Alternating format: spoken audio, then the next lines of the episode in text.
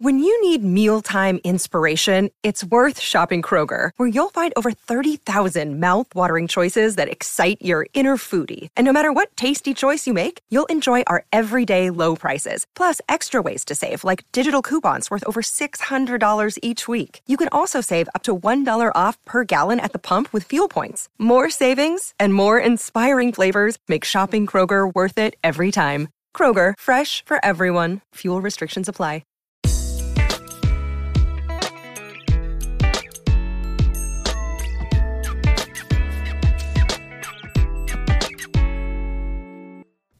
Hey, everybody. Craig Caudill, Director of Nature Reliance School, again for the Survival Show podcast. Thanks for joining me here. Always a pleasure to join you at the Survival Show podcast.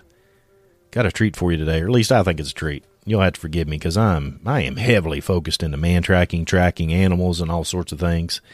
I think there's so many incredible life lessons that can be learned from tracking, and so I like to share some of those whenever I get a chance. And here's one of those chances one of the things that that uh, I'm doing, I'm currently involved with, so you all are getting sort of a sneak peek, is that I am writing a book on animal tracking. It's going to be my my fifth, yeah, my fifth book. That's that's pretty cool. I can't even remember how many books I've written now, but uh, yeah, this is going to be my fifth book, and one of the things I wanted to present as information in this book is why tracking is such a critical component of a life skill and I, I, wrote that up in basically the first chapter of the book. I'm going to share some of that with you today, and we're going to take it from there. Now, before we get started on that, because I think this is critical information that you can literally put into action and utilize today just by utilizing tracking as a mode of operation to get there. Hey, join us for a tracking class. We'd love to have you. There's a couple ways that you can join us for training at Nature Reliance School. That's my school. TSS 10 will give you 10% off into our online membership, golly, I'd love to have you join us there.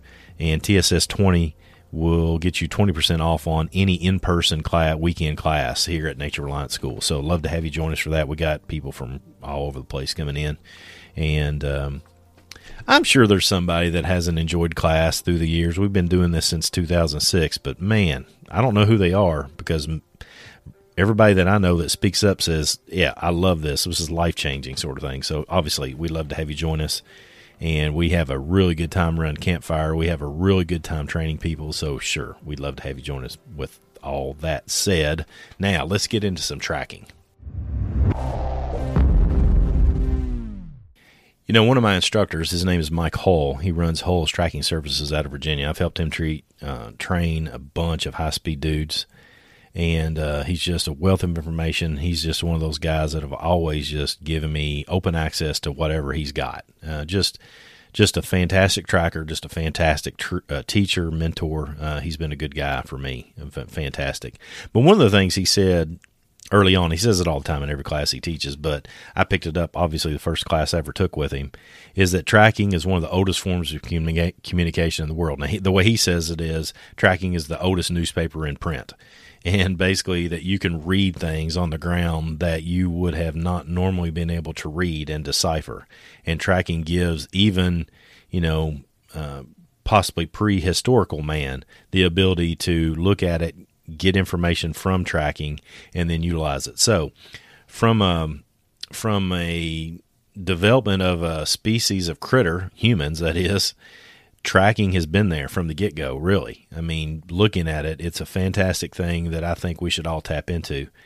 What you can do by reading the ground is well, you read the ground, but it's not about just reading the ground. That's what everybody thinks tracking is about. It's about reading animals, about reading weather, it's about paying attention to people and about decision making and how you can see that in the track line and everything that goes along with it and there's just so much that goes with it and it's heavily involved practice and i love teaching people but one of the things that helps excuse me is to understand the animal that you're tracking. For example if you're tracking animals let's say i'm going to track a fox. Now if i know what kind of things a fox where they like to sleep what they like to uh, eat what kind of things they do when uh, they're scared, what kind of things they do looking for water and shelter and all the things that go along with it, then that helps me focus in on areas that I want to be looking for tracks of a fox. And so getting into the science of understanding animals is very beneficial, whether the animal is a fox or whether it's a human. Trying to understand human behavior is going to be a critical aspect of this for sure. But one of the things that I found that is helpful is for people to see the personal human character traits of us as someone who might be tracking and how does that apply to what it is that we do in daily life? So there's several character traits that i put together for this book that i feel like are critical components of someone that needs to be a good tracker okay? And that doesn't mean everybody's designed to be a tracker but if we can learn something from a bunch of trackers and utilize that then hey we're better for it. Now the first one of these is honesty. And I don't mean I don't mean just the anti boy who cried wolf type of honesty. I'm not saying there's anything wrong with that, but I'm just talking about honesty to both yourself and others is just absolutely critical. And that being honest with yourself is the one that's most often missed. What we have happen oftentimes when we're teaching tracking is that people want to be a good tracker. The people that come to a tracking class, you can imagine they want to be a tracker. And what we found is that people will want the tracks to say things and they'll make them say things instead of just allowing whatever the track says to allow it to be said. So you have to be honest with yourself. You have to be honest with others in communication. Hey, I've lost the track line. That's that's simple. You know, it's not easy to do that sometimes.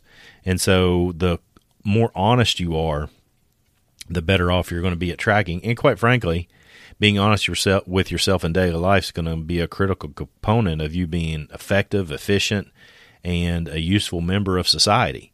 And so I think honesty being number one here is a critical component. Number two, patience.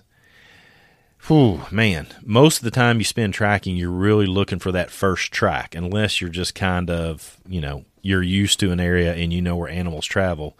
You might just be walking through an area looking for a track. So patience is going to be critical.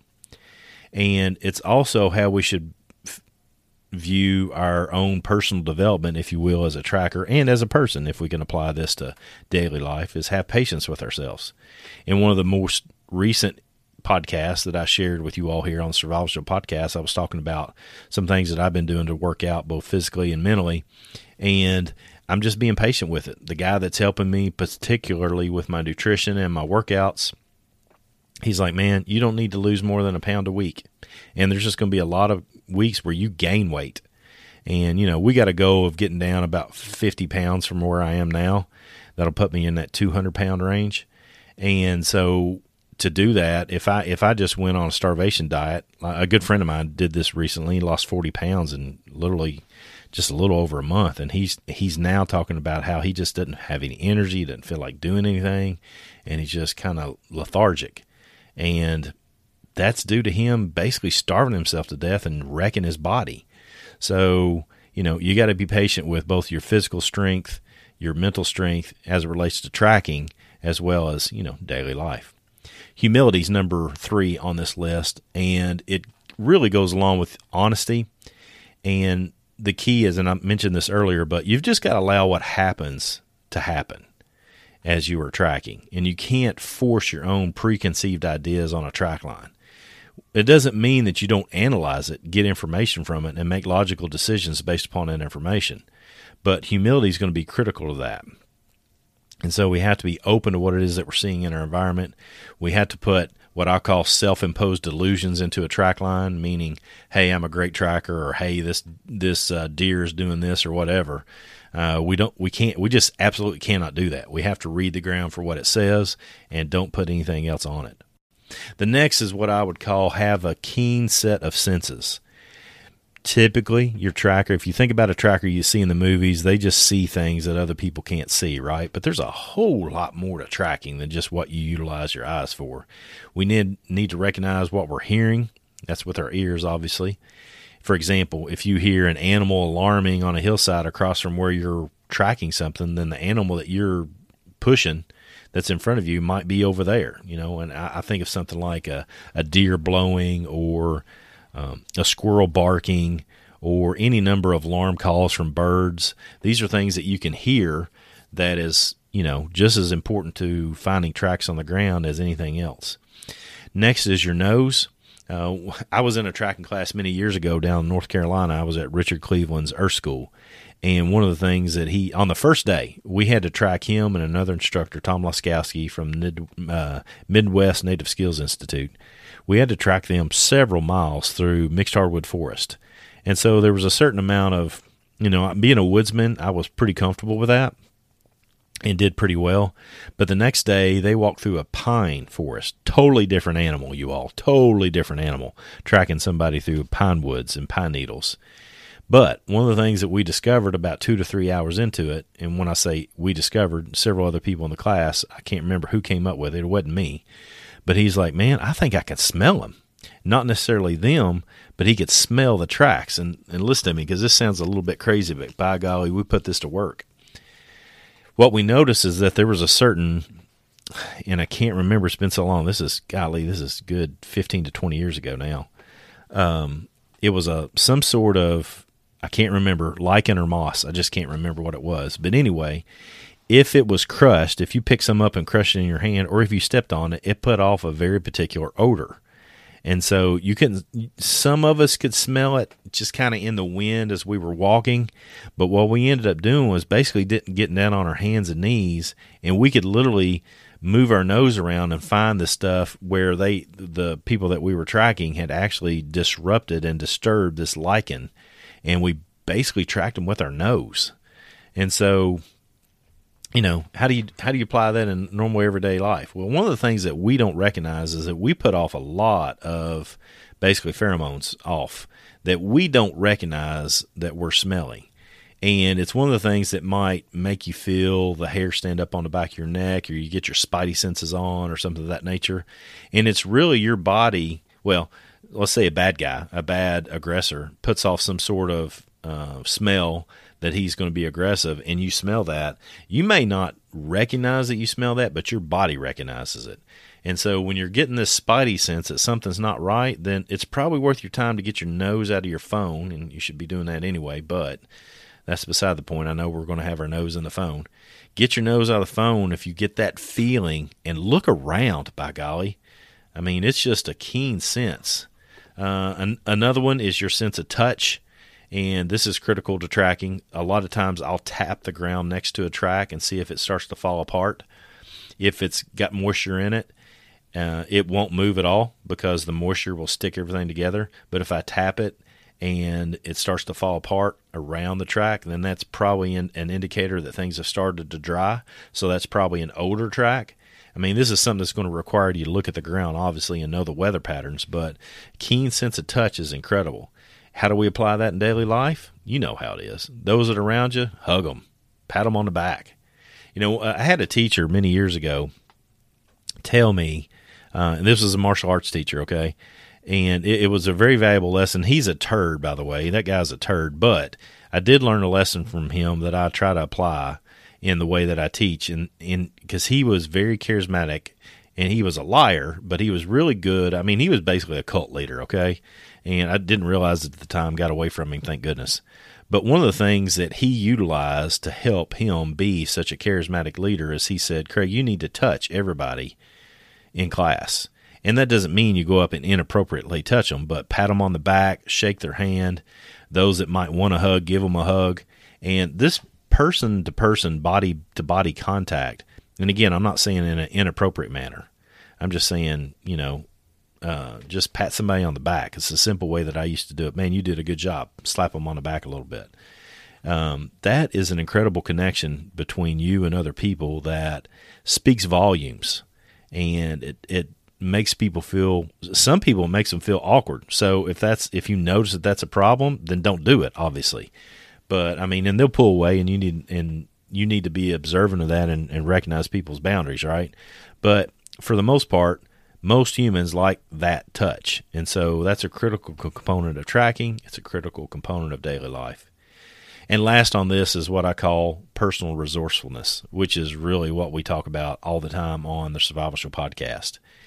Meaning, what kind of things can we do to be more self reliant? And if that means if I get a call right now as this podcast is going on, Craig, I need you to come help me track somebody, right? Then I've got a pack that's ready to go. You can call it a bug out bag, you can call it a go bag or whatever, but it's basically my bag that I go that's going to go with me anywhere. Whether it's a situation because I mean, if I go on a tracking event, it it might be something really simple where I'm just tracking for fun with somebody.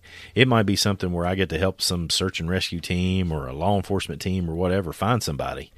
And so, uh, what that what I mean is that in, in a small pack with a few key items, which we've talked about in numerous podcasts, I can get up and go, and I'll be good for two to three days.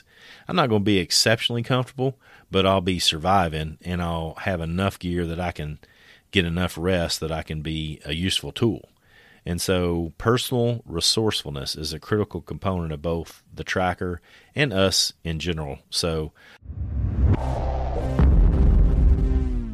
I hope this encourages you, and I hope it helps you develop what it is that you need to be more resilient, more self reliant. That's what I'm all about here on the Manly Musings with the Survival Show podcast.